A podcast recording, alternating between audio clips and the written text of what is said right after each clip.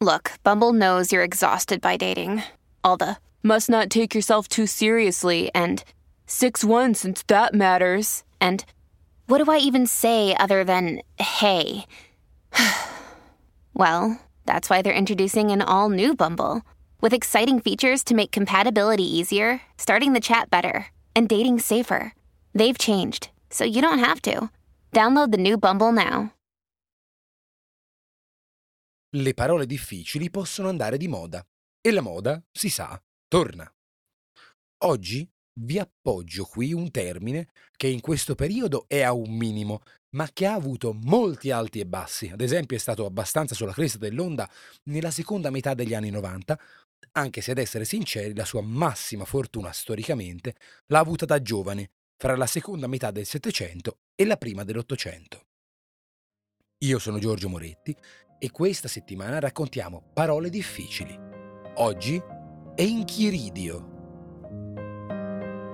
A cercare Encheiridion sul dizionario di greco antico si trova un significato che diventa per un momento sorprendente quando scopriamo quello dell'enchiridio italiano. In greco è pugnale, in italiano è manuale. Ma in effetti Encheiridion, in quanto derivato di keir, mano, col prefisso en, in, letteralmente ci parla solo di qualcosa che si tiene in mano, che ha dimensioni adatte e un'inclinazione funzionale ad essere tenuto in mano. Un significato versatile. Il successo posteriore di questa parola fotografa questa attitudine generale nel libro, con un risultato che potrebbe sembrare in sostanza non molto diverso dallo stesso manuale.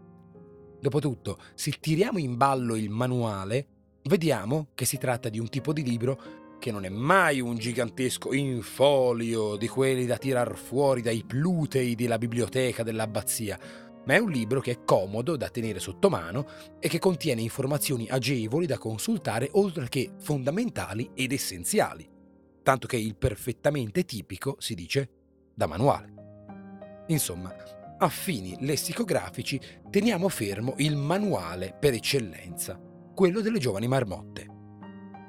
Se le giovani marmotte avessero un enchiridio, il tono sarebbe parecchio diverso. L'enchiridio non ha solo un'origine greca, gronda, grecità come un babà gronda sciroppo al rum. E i grecismi di evidenza patente, quasi caricaturale, hanno sempre lo stesso gusto danno un'impressione di altezza culturale celeste, sono ostici per una comprensione d'acchito e anzi vagamente ostili all'orecchio comune, con la luce giusta mostrano un profilo esoterico, si possono usare con successo sicuro anche se non si sa bene cosa vogliono dire, fanno fare sempre un figurone. Come usare allora il nome Enchiridio, posto appunto il suo significato di manuale? È un enchiridio il libricino sui fiori che ci portiamo in borsa facendo la passeggiata in montagna per poterli riconoscere. È un enchiridio il libretto di poesie che ci portiamo dietro ogni estate e che usiamo rileggere come oracolo per accordare giornate, sere e notti. È un enchiridio manoscritto quello che abbiamo ereditato, in cui il prozio annotava le sue ricette, non tanto con le dosi che sono banalità da profani, ma con i procedimenti e i suoi rilievi empirici quando avere le mani umide, dove appoggiare le uova perché poi siano la temperatura perfetta, come verificare col cucchiaio che il ripieno abbia la consistenza giusta. Ha proprio una nota esoterica. L'oggetto in sé non è arcano, ma contiene qualcosa che non si trova alla libreria dell'autogrill che frequentiamo con una misura di riservatezza. L'enchiridio acquista però anche un valore di nome specifico.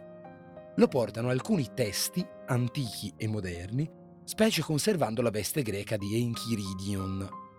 Dall'Enchiridion di Epitteto, scritto da Arriano di Nicomedia, discepolo del filosofo Epitteto nel secondo secolo, a un arcipelago di diversi Enchiridion che raccolgono documenti vaticani e del Magistero della Chiesa Cattolica, l'Enchiridion Symbolorum, Vaticanum e via dicendo.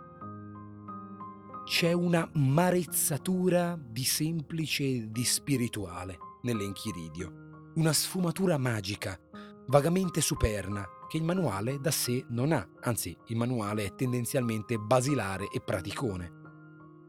Ci troviamo dentro l'agilità brillante e portatile della chiave che dischiude un'altezza, della spiegazione importante che si frequenta, compresa nel cavo di una mano, che può tenere il manico del pugnale e il dorso del libro. A domani!